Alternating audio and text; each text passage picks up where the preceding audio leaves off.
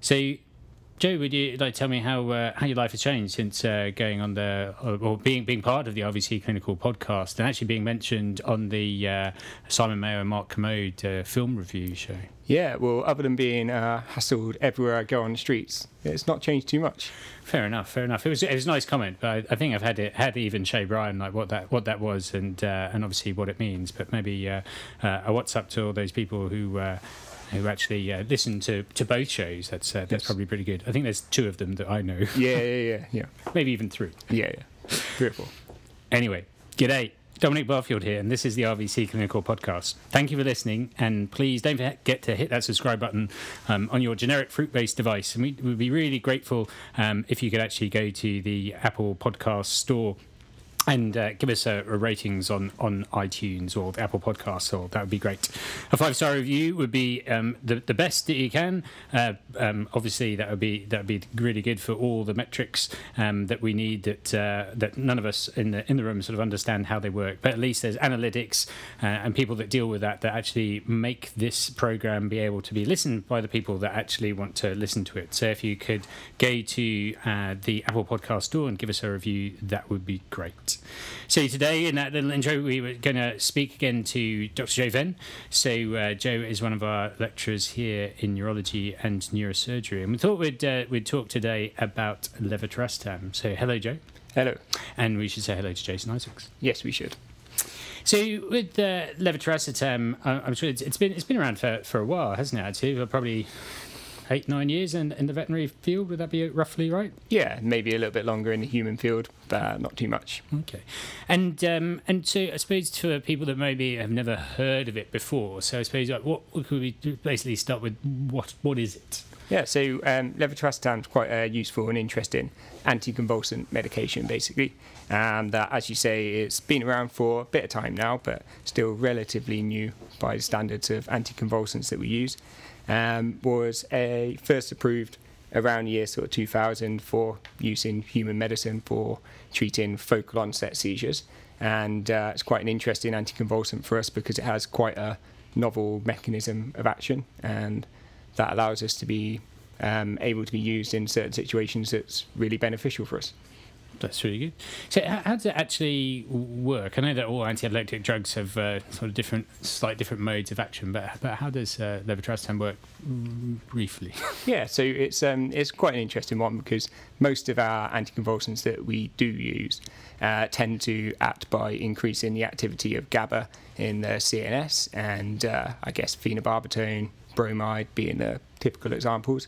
But levetiracetam actually acts by preventing the binding of synaptic vesicles on the presynaptic terminal of neurons in the CNS, and it's a, it's, it's anticonvulsant activity. As far as we can see, um, it's a bit difficult to fully understand how it works, but that's the main effect that we think um, happens. And is it metabolized in a similar way than the other um, anti-epileptic drugs, anticonvulsants? No, so that's another useful and interesting thing with levetiracetam is that it's actually predominantly cleared renally. Um, uh, probably about half of it is broken down in the bloodstream first. Um, about half of it's probably excreted unchanged, um, but excreted renally. So it actually undergoes none of the hepatic metabolism that can be a bit of a problem with some of the more common anticonvulsants, particularly phenobarb. And so it's actually pretty safe drug to use in terms of its metabolism. And so, yeah, very safe for animals that have liver disease, for example.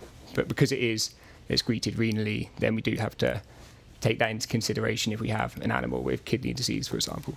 Absolutely, and I I know there's uh, there's different formulations of it. So there's intravenous formulation and, a, and an oral formulation. Um, and uh, so how how would we, or how do you think that it should be used appropriately in, in really the management of the um, acutely seizuring patients?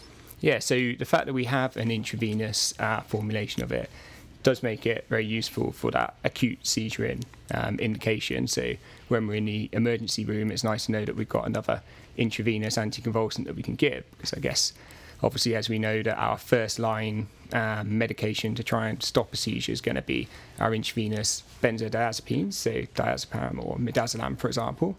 And then we know that we've got IV phenobarb in most situations available to us to get a maintenance anticonvulsant in there. but obviously some situations we can come into where neither of those are doing the job that we want them to, or we've got a contraindication, for example, to giving phenobarb or the benzodiazepines. So it's good that we have another intravenous medication that we can use in those situations. And obviously, it's also quite helpful that levetiracetam has such a quick onset of action and uh, rapid metabolism that we can use it in those acute scenarios as well.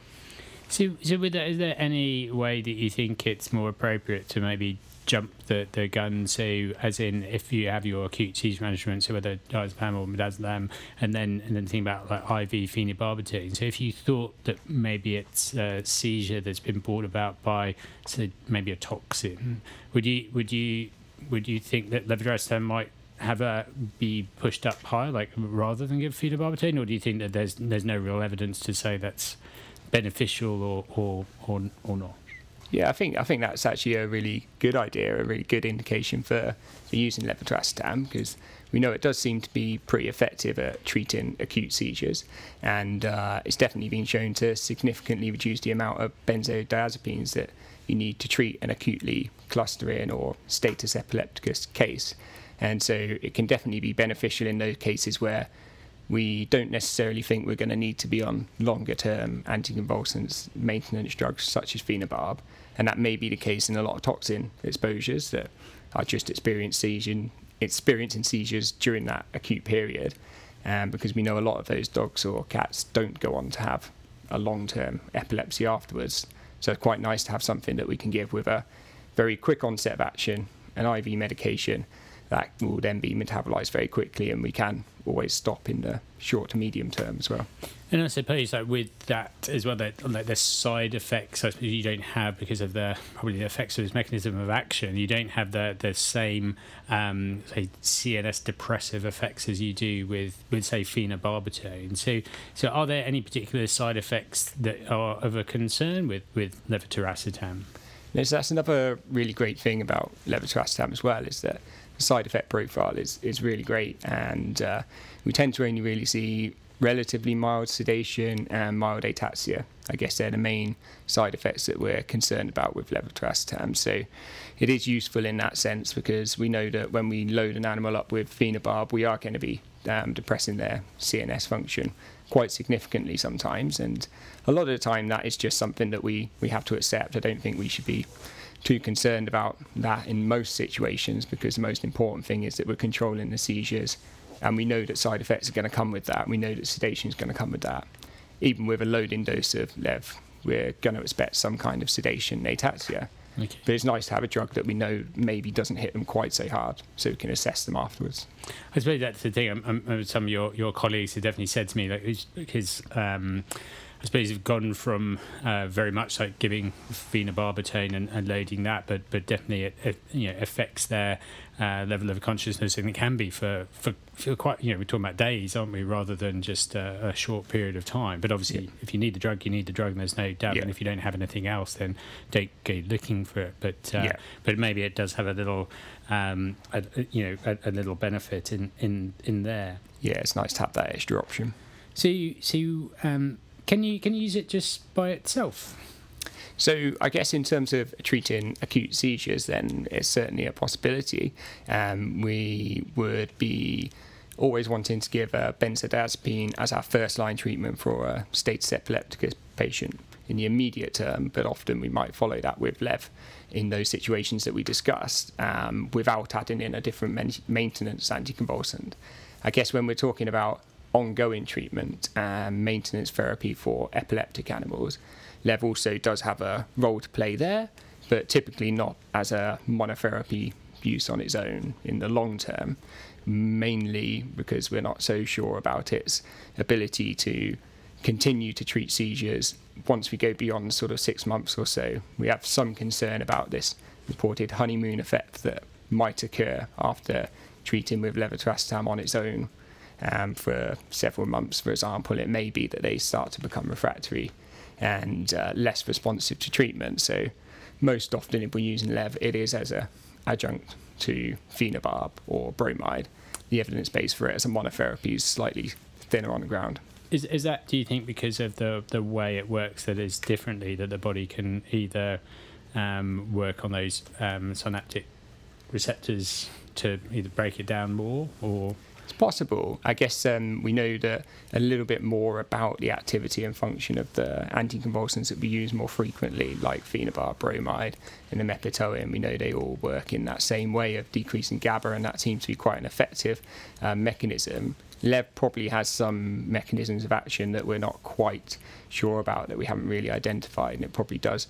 It might have some degree of neuroprotective effect as well. So it definitely has many um, potentially important roles for us to play but it does look like in uh, in veterinary medicine anyway that use as a monotherapy it doesn't seem to have shown so much benefit, um, but definitely as an adjunct. And so, when you talk about an adjunct, you sort of touched about it uh, a bit briefly. But when when would you when would you bring this into play with a with a dog that is on that is on um, a number of medications? So when do, when do you think it's worth using? Yeah, so we tend to have a couple of scenarios where we use Lev most. And sometimes we might have an animal that's on, say, two or three frontline um, anticonvulsant medications. That might be a combination of phenobarb, bromide, and imepitoin. Potentially could be on all three of those, or maybe two of those. And then looking for a third line treatment. And uh, we can definitely add levetiracetam in those situations. We know there's evidence to say that if you do that, we will get most cases a reduction in their seizure frequency, which is beneficial. Uh, but obviously, yeah, like I said, we have this concern that if we use LEV ongoing for, say, a period of six months or so, there is a concern that we might get this effect that it starts to be that the seizures become refractory again. So, what we've started to do in recent years is to use it in this pulsatile manner. So, we talk about pulse therapy with levetiracetam, and that's particularly useful because levetiracetam is able to work really quickly and be metabolized very quickly. So, often if we have epileptic cases that have cluster seizures and they have a predisposition to having lots of seizures within a period of 24 hours, what we might do is we say to that owner that they have a store of levetiracetam for a few days at home. If their animal has one seizure and we know they're at risk of then going on and having multiple in that 24 hour period, we'll tell them to start the levetiracetam, which reaches a high level very quickly, able to protect them from having a cluster during that few days, and then they can stop it again whilst just carrying on with the maintenance treatments. And that tends to be quite effective.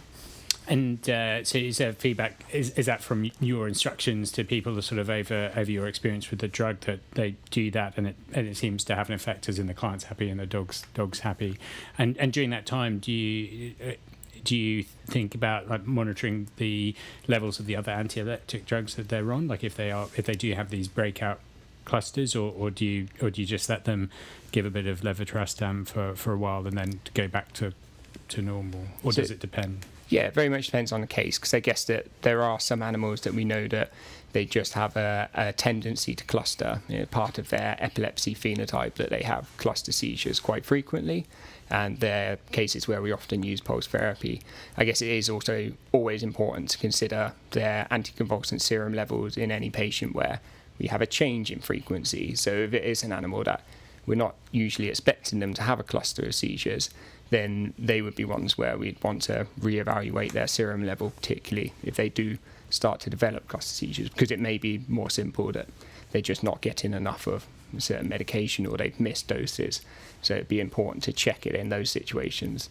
But there are some animals that are just going to cluster, and therefore it's nice to have this sort of treatment up our sleeves that we can give as a pulse, acts very quickly, metabolize quickly, very safe, relatively minimal side effects that can work for those couple of days to get them through that cluster period.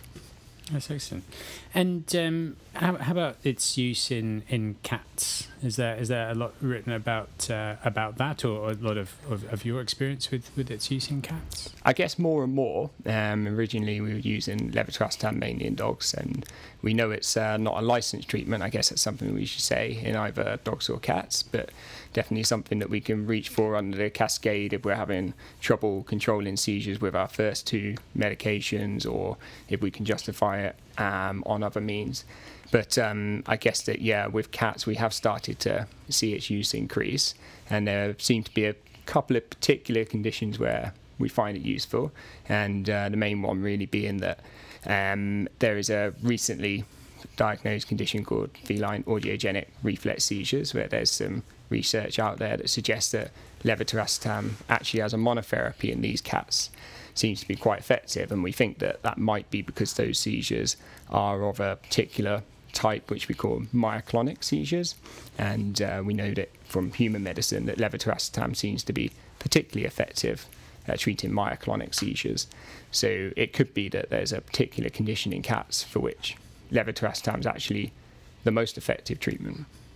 And uh, and do they have the problem with honeymoon period when um, it's being used for for, for those uh, those seizures? I don't think we really have the data out there to, to say that yet.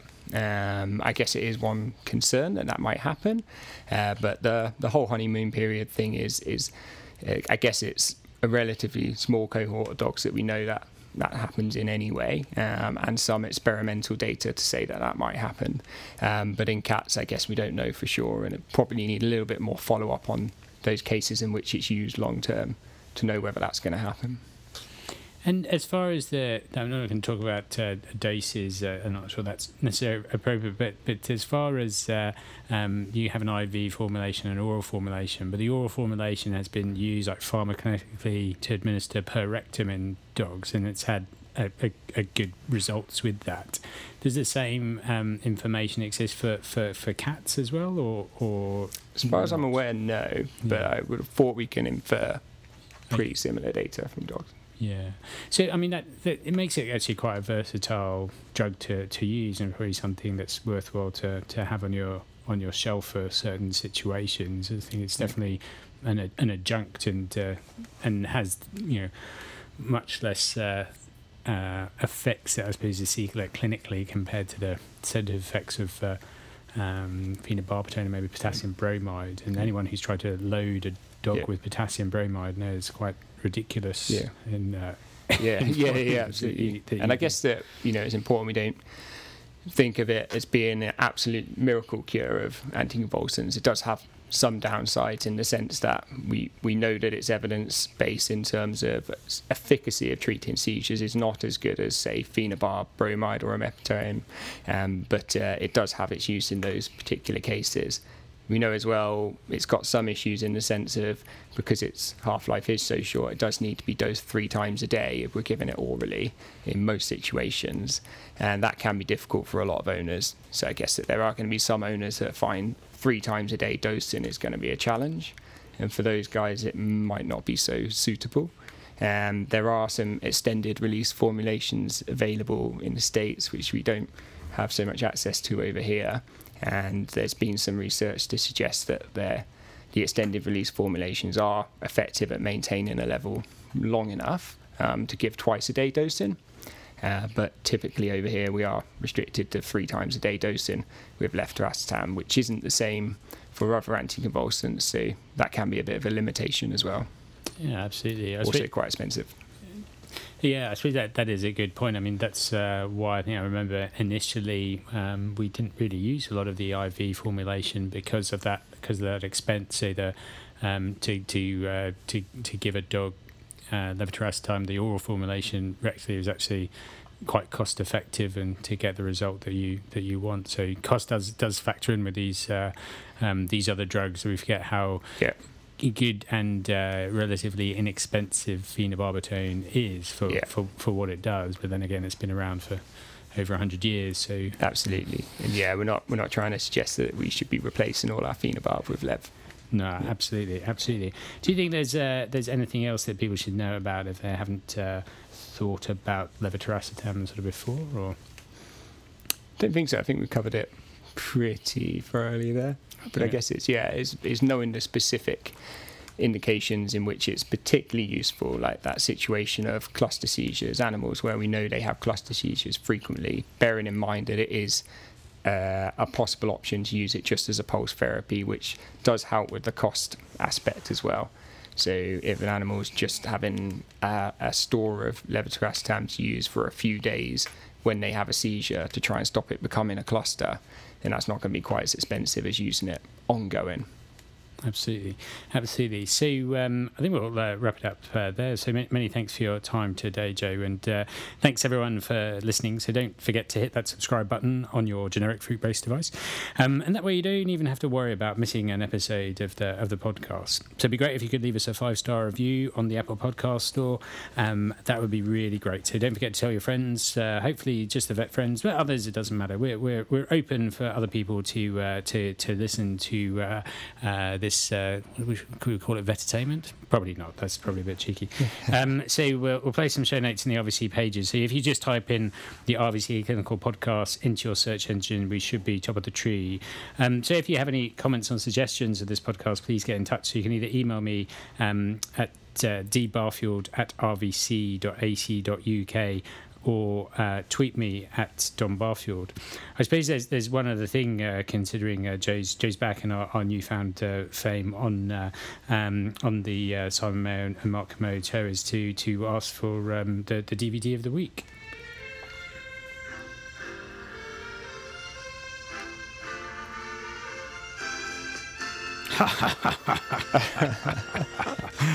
you even did the laugh. So, uh, so Joe, what, what, what is our uh, DVD of the week? Well, I think I'm going to go with a new French film that's been released on DVD uh, called Raw. Um, yet to check it out myself, so that's why I'm going to go with that. Well, I tell you what, Joe. Why don't we uh, why don't we watch that and uh, and then we'll get you back on the podcast and we'll uh, talk about something else to do we'll, with. We'll dissect it. We'll, we'll, dissect it indeed, and uh, um, and we'll uh, and we'll give you a review of that at the end of the show. Sounds good. Thank you very much for your time again. Thank you, Doc. Uh, indeed.